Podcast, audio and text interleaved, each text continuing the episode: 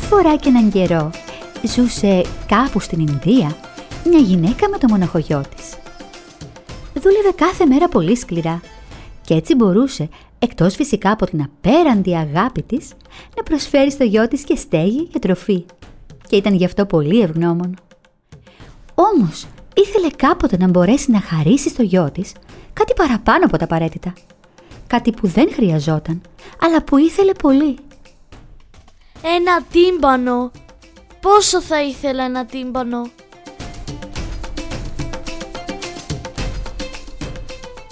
Η γυναίκα ήξερε πως τα χρήματά της δεν έφταναν για να αγοράσει ένα τύμπανο.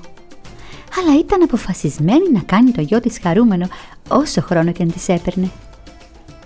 Μια μέρα, γυρίζοντας από τη δουλειά, βρήκε στο δρόμο δυο ωραία μικρά κλαδιά, ίσια και γερά.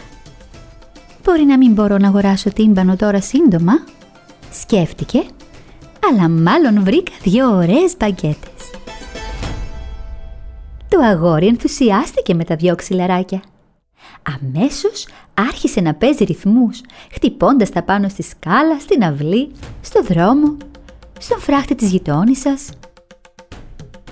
Μα τι καπνός ήταν αυτός που ερχόταν από τον κήπο της γειτόνισσας. Χωρίς να χάσει καιρό, το αγόρι άνοιξε την αυλόπορτα και μπήκε.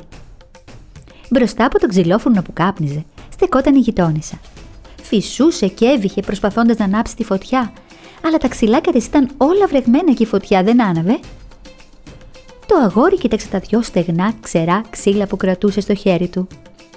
Δεν πειράζει. Σκέφτηκε Τα χρειάζεται περισσότερο από μένα. και χωρίς να χάσει καιρό, άναψε τον φούρνο της γειτόνισσας με τα ξυλάκια του. Εκείνη για να τον ευχαριστήσει, του έδωσε το πρώτο πρώτο από τα φρέσκα ζεστά πιτάκια της αμέσως μόλις ψήθηκε.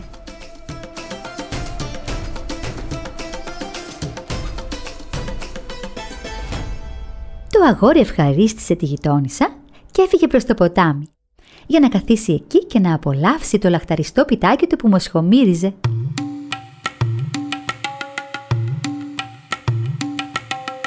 Στο δρόμο άκουσε κλάματα από το εργαστήριο του εγκυοπλάστη.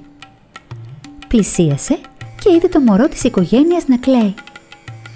Ο αγκιοπλάστης του εξήγησε ότι η μαμά του είχε αργήσει να γυρίσει από την αγορά και το μωρό πεινούσε. Το αγόρι κοίταξε το πιτάκι του. Δεν πειράζει. Σκέφτηκε Το χρειάζεται περισσότερο από ότι εγώ. και πρόσφερε αμέσως το ολόφρεσκο πιτάκι στο μωρό.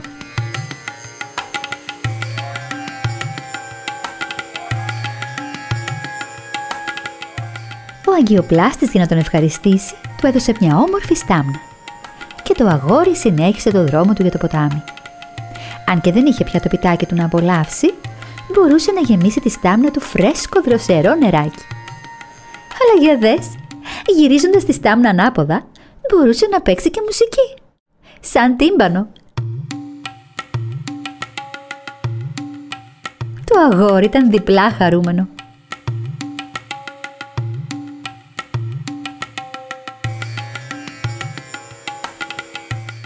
Φτάνοντας στο ποτάμι, βρήκε ένα κοριτσάκι πολύ στεναχωρημένο.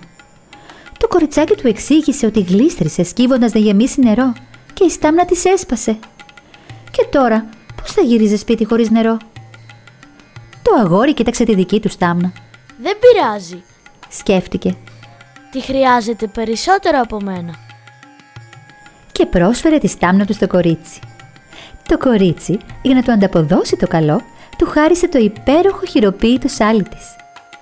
Το αγόρι ενθουσιάστηκε, γιατί ήξερε ότι η μαμά του θα χαιρόταν πολύ με αυτό το δώρο. Ευχαρίστησε το κοριτσάκι και έφυγε σφυρίζοντας έναν χαροπό σκοπό.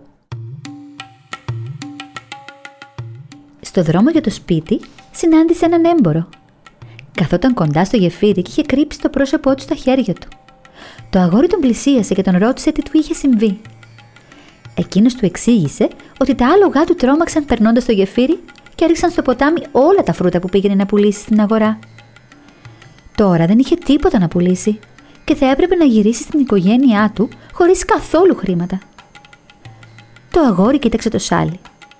Δεν πειράζει. Σκέφτηκε Το χρειάζεται περισσότερο από τη μαμά μου. και του έδωσε το σάλι για να το πουλήσει στην αγορά. Ο έμπορος εντυπωσιάστηκε με το πόσο καλοφτιαγμένο ήταν το σάλι και ήταν σίγουρος ότι θα μπορούσε να βγάλει αρκετά χρήματα από την πώλησή του.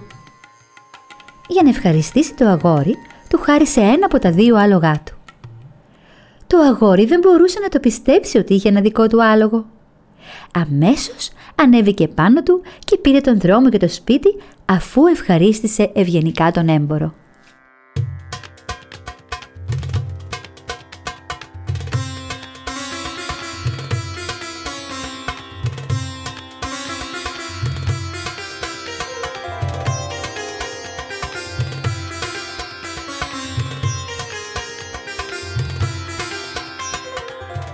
Λίγο πριν φτάσει στο σπίτι του, συνάντησε έναν γαμπρό, την οικογένειά του και τέσσερις μουσικούς, που ήταν όλοι καλοντημένοι αλλά όλοι προβληματισμένοι. Πλησίασε για να μάθει τι είχε γίνει. Ο πατέρας του γαμπρού του εξήγησε ότι περίμεναν μια άμαξα, αλλά δεν την είχαν φέρει ακόμα. Δεν θα ήταν καθόλου σωστό για τον γαμπρό να εμφανιστεί στον γάμο με τα πόδια. Χωρίς άλλη σκέψη, το αγόρι κατέβηκε από το άλογο, έδωσε τα γκέμια στο γαμπρό και του ευχήθηκε να έχει ευτυχισμένη ζωή. Όλοι ευχαρίστησαν το αγόρι και ο γαμπρός θέλησε να του ανταποδώσει τη χάρη. Όταν τον ρώτησε τι θα ήθελε, το αγόρι απάντησε «Ένα τύμπανο! Πόσο θα ήθελε ένα τύμπανο!» Ο γαμπρός χαμογέλασε και έκανε νόημα σε έναν από τους τέσσερις μουσικούς. Εκείνος πλησίασε και έδωσε το τύμπανό του στο αγόρι.